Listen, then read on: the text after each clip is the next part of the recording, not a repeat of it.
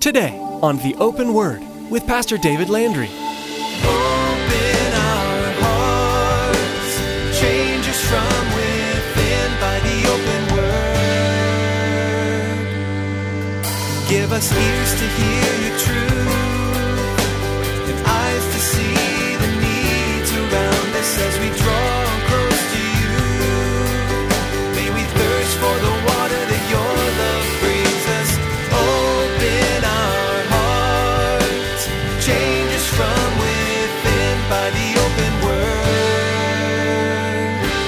God knows those who are His. Verse 14 Now, this is the confidence that we have in Him, that if we ask anything according to His will, He hears us. And if we know that He hears us, whatever we ask, we know that we have the petitions that we have asked of Him. Guys, if I have full confidence that I am a child of God, I can then have confidence to call out to my Father in heaven and ask for anything according to his will. Don't forget that last part. Anything according to his will. It's not, I'm going to ask him for anything I want. Come boldly to the throne of grace. Today, Pastor David teaches you about the confidence a child of God has. As children of God through Christ, you can come boldly to Him as your Father.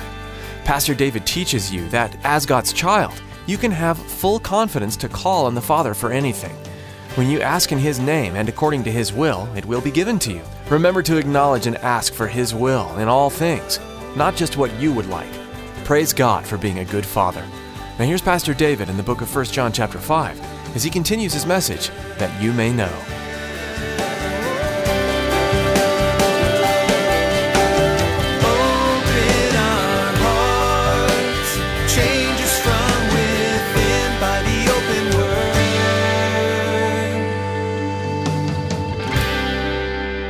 All things had to become new within that caterpillar. She had to become a new creature, no longer a caterpillar. And guess what? A butterfly is never able to go back to being a caterpillar either.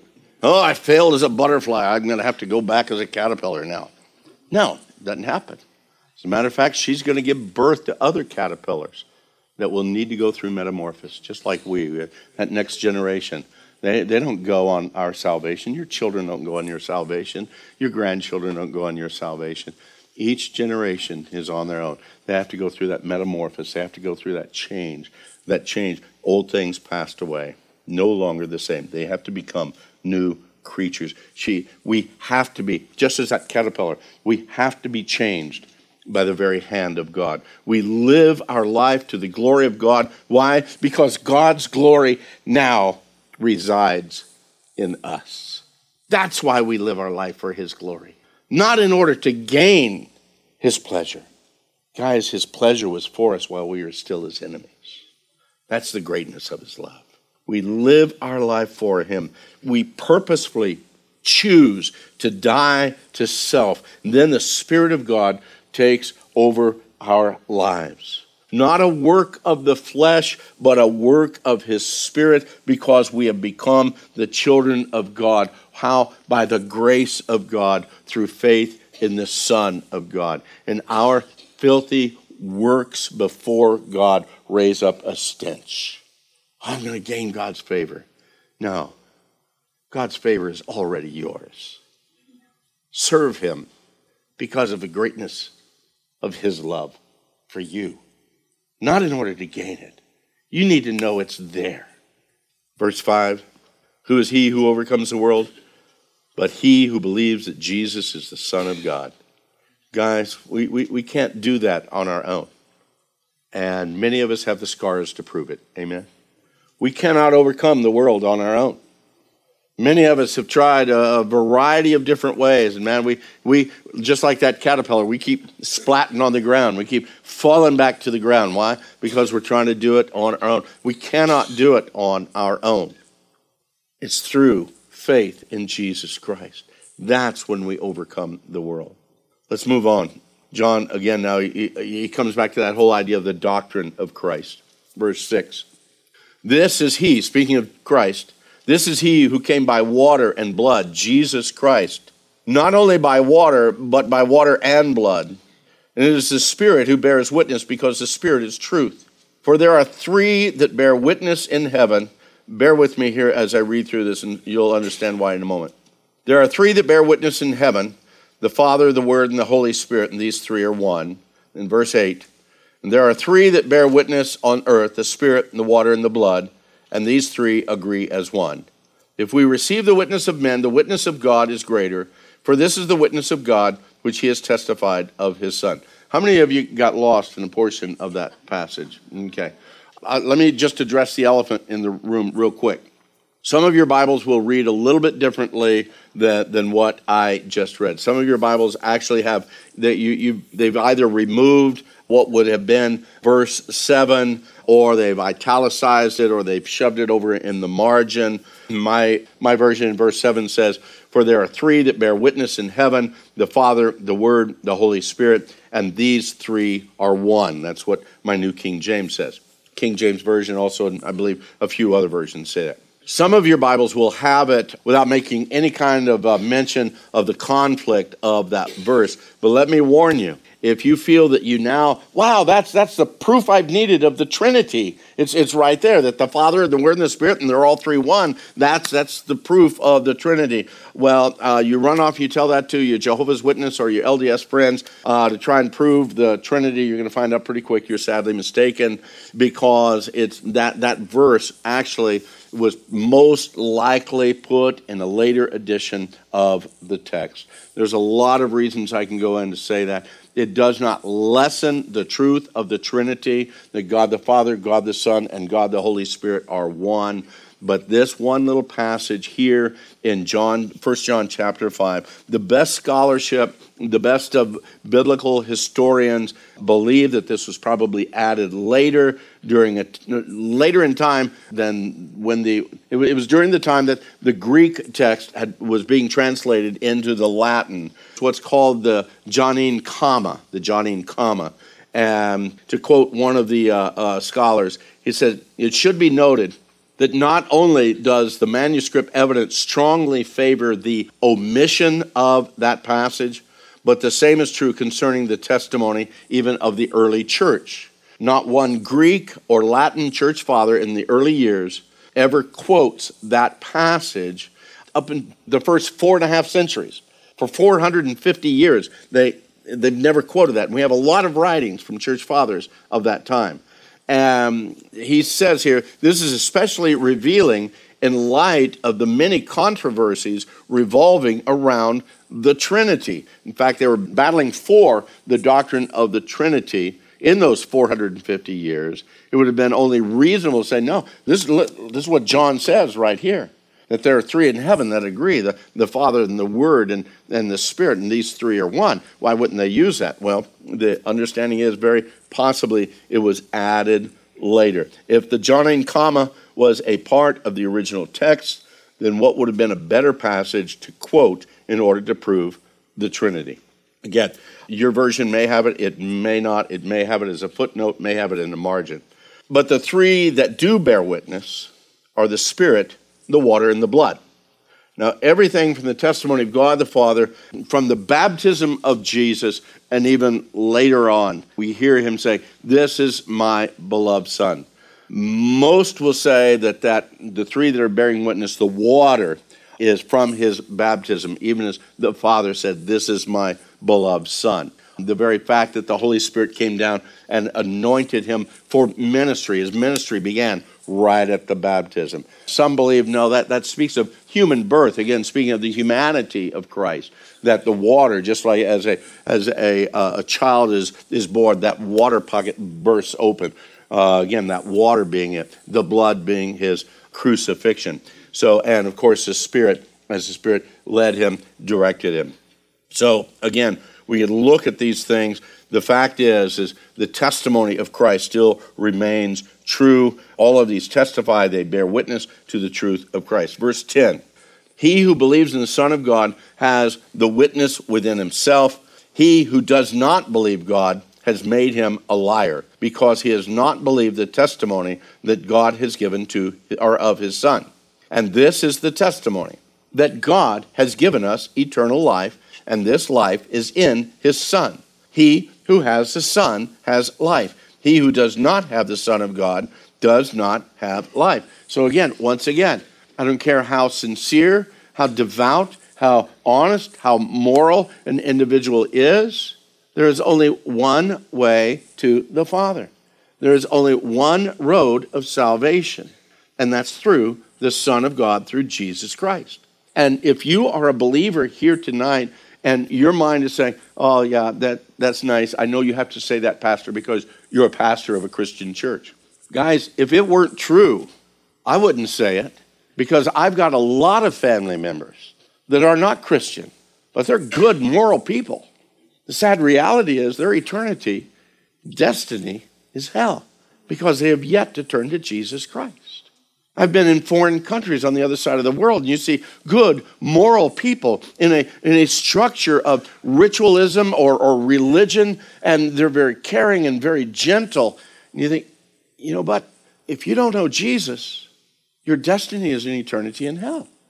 Guys, if that's not true, if that's not absolute in your life of knowing that for certain, you will be led astray, you will be deceived, and you're, you're, you're messed up even now in your doctrine because you're trying to you're, you're trying to pull these things together in your 21st century mindset you're trying to pull this together in middle america of, of hey you know can't we all get along kind of a thing but you're talking about the reality of the great god of all creation who has a plan, who has a purpose, and he has had that plan and purpose for all eternity. He did not send his son to die for a portion of the people. He sent his son in order that the world might come to salvation, in order that whosoever would call upon the name of the Lord would be saved. It's not a Western religion. It's not a Jewish religion. It's, it's, it's, it is the truth of God's word. And in every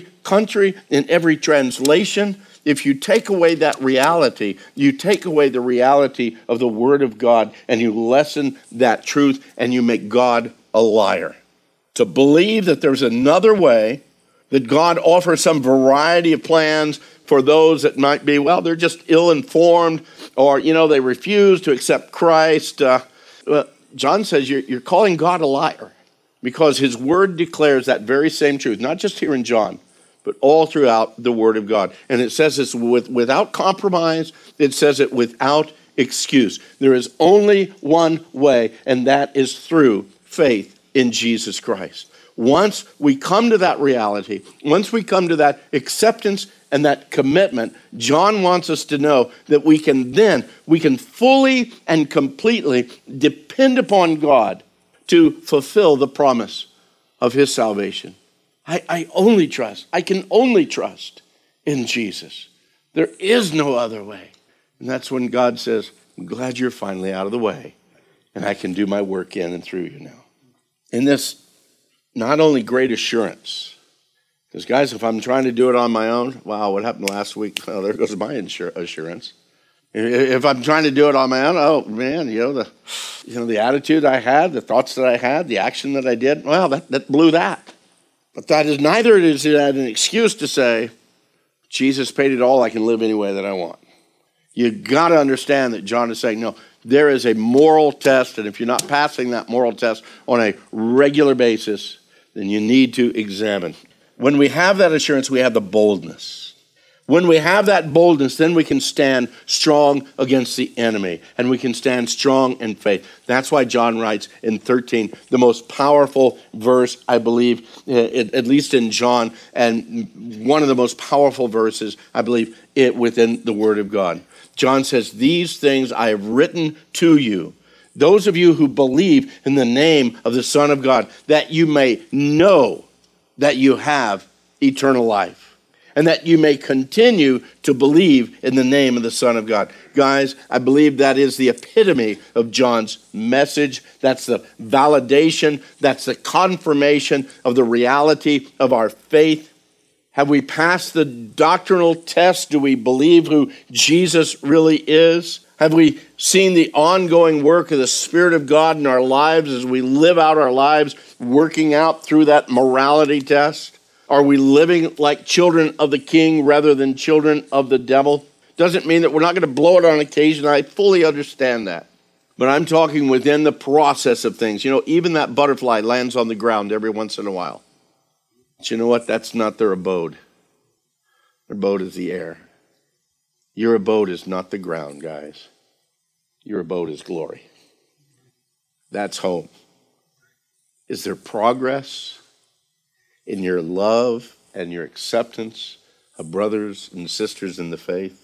Even if their worship is different than ours, even if their church administrations and how they run things is different than ours, even if they baptize differently than we do, even if they preach, uh, uh, no, as long as they preach Christ crucified and salvation is found through nothing less than and nothing added to faith in that completed work of the resurrected and the ascended Christ, all that was done on the cross of Christ is sufficient for our sin, then I need to see them as a brother or a sister in Christ. And I need to demonstrate that relationship by love for one another. Calvary Chapel is not the only one in heaven. Are you kidding me? I sometimes wonder how many of them are going to make it. Us.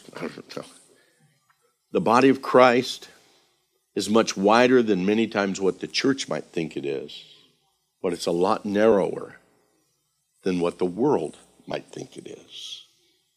The world looks at everybody that comes in through the doors and says, well, those are all Christians. And it doesn't matter what the shingle says, it doesn't matter what the doctrine is, it doesn't matter what they teach and how they live. They say that they're Christians. And the world looks at that and lumps us all together. But God knows those who are His. Verse 14, now this is the confidence that we have in him, that if we ask anything according to his will, he hears us. And if we know that he hears us, whatever we ask, we know that we have the petitions that we have asked of him. Guys, if I have full confidence that I am a child of God, I can then have confidence to call out to my Father in heaven and ask for anything according to his will. Don't forget that last part anything according to his will. It's not, I'm going to ask him for anything I want. Man, I've asked for a lot of things in life. You just praise God for no answers. That's usually in retrospect. I believe it was Augustine that made a, a mind boggling statement. I've shared it with you before.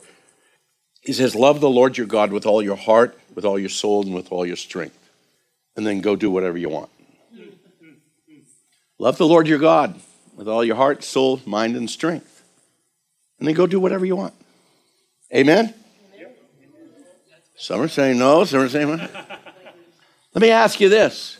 If I love the Lord my God with all of my heart, mind, soul, and strength, what do I want to do? I want to please Him. That's the understanding that He says. You love God with everything you are, you're not going to screw up too bad. You may stumble once in a while, but you're not going to live and mess up. And if we do, verse 16, if anyone sees his brother sinning a sin which does not lead to death, he will ask and he will give him life for those who commit sin not leading to death. There is a sin leading to death, and I don't say that he, he should pray about that. All unrighteousness is sin, and there is sin not leading to death. So let's close in prayer. No, no. Wait a minute. Wait a minute. Don't leave me there. There's a lot of different ideas of what that sin that, hey, don't pray about that sin. Don't, don't worry about that. And I believe in the context of both what we see throughout the whole New Testament with what we see with the, with the heart of Christ, what we see with the message of the disciples, do we not pray about that? What is he saying? Do we not pray for that individual? Yeah, we, we, we pray for the lost. Why wouldn't I pray for somebody? Some say, well, that sin that, that you don't pray for. It has to be some kind of a great, a heinous sin, something that's not covered by the blood of Christ. Uh, I don't know of any sin that's not covered by the blood of Christ, other than refusal to accept the blood of Christ. Some say it is the sin of rejection or that refusal of the wooing of the Spirit of God. Uh, what, uh, again, uh, Jesus even referred to as a blasphemy of the Holy Spirit, a hardening of the heart beyond repentance. And we actually see that throughout Scripture, in Old Testament and New. We, we see Pharaoh hardening his heart, hardening his heart, hardening his heart, till finally that's it, we're done. We see that uh, rich young ruler that, that came to Jesus Jesus said, This is what you need to do. And the dude turned around and walked away. And Jesus went running after him and said, Wait, wait. No, that's not what he did, did he? The guy went away sorrowful because he cared more about his riches than he cared about eternal life and following Jesus. What can you do with that? You're so into yourself.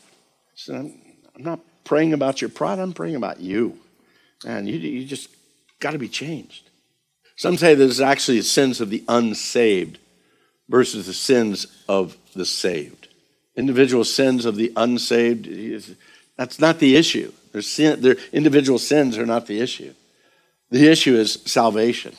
The issue is a change of heart.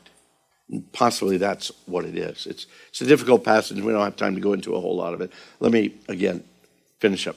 We know that whoever is born of God does not sin, but he who has been born of God keeps himself, and the wicked one does not touch him. We know that we are of God, and the whole world lies under the sway of the wicked one. And we know that the Son of God has come and has given us an understanding, that we may know him who is true. And we are in him who is true, in his Son, Jesus Christ. This is the true God and eternal life. And I just love these last words. You've got an old pastor writing to his church. He says, Little children, keep away from idols. Keep yourselves from idols. Amen. Whoever is born of God does not sin. Any hands? You don't sin anymore? What does he mean by that? Does not sin. When he says does not sin, I'm not cheapening the word of God. I'm not trying to twist it to make it say anything that it doesn't. But does not sin deals with the fact of habitual, ongoing, unrepentant, without sorrow, without grief, sinful lifestyle. If you are born of God, you will not be living that way. If you are living that way and believing that you can pretend before God, before His people, well, you can pretend before His people all day long, but you will never pretend before God. The amazing thing is, is God doesn't punish immediately. Sometimes I wish He would. Just whack me now before I get deeper into this thing. If the child of God has the Holy Spirit abiding within him, the Spirit of God is grieved when we walk in sin. And the true child of God will truly do all that he can to break those bondages, break those chains, to break those habits, to break those situations that draws him continually back into something that he knows is offensive to his God, that he knows is grieving the Spirit of God, that he knows is contrary to the Word of God, because the Holy Spirit continues to nag at our heart. Now, I say nag now, it's the wrong word. He continues to woo us. Don't go there. Don't go there. Look, over here's the way. Walk in it. Think on these things whatever is just, whatever is right, whatever is pure. Think on these things. You see, that's what the Holy Spirit will do. Hey, you know, you need to forgive him. I know he did wrong, but you need to forgive him. Guys, if that Holy Spirit isn't in there wooing, I think that's when we come to that point where Paul says, examine yourselves. See if you're really in the faith.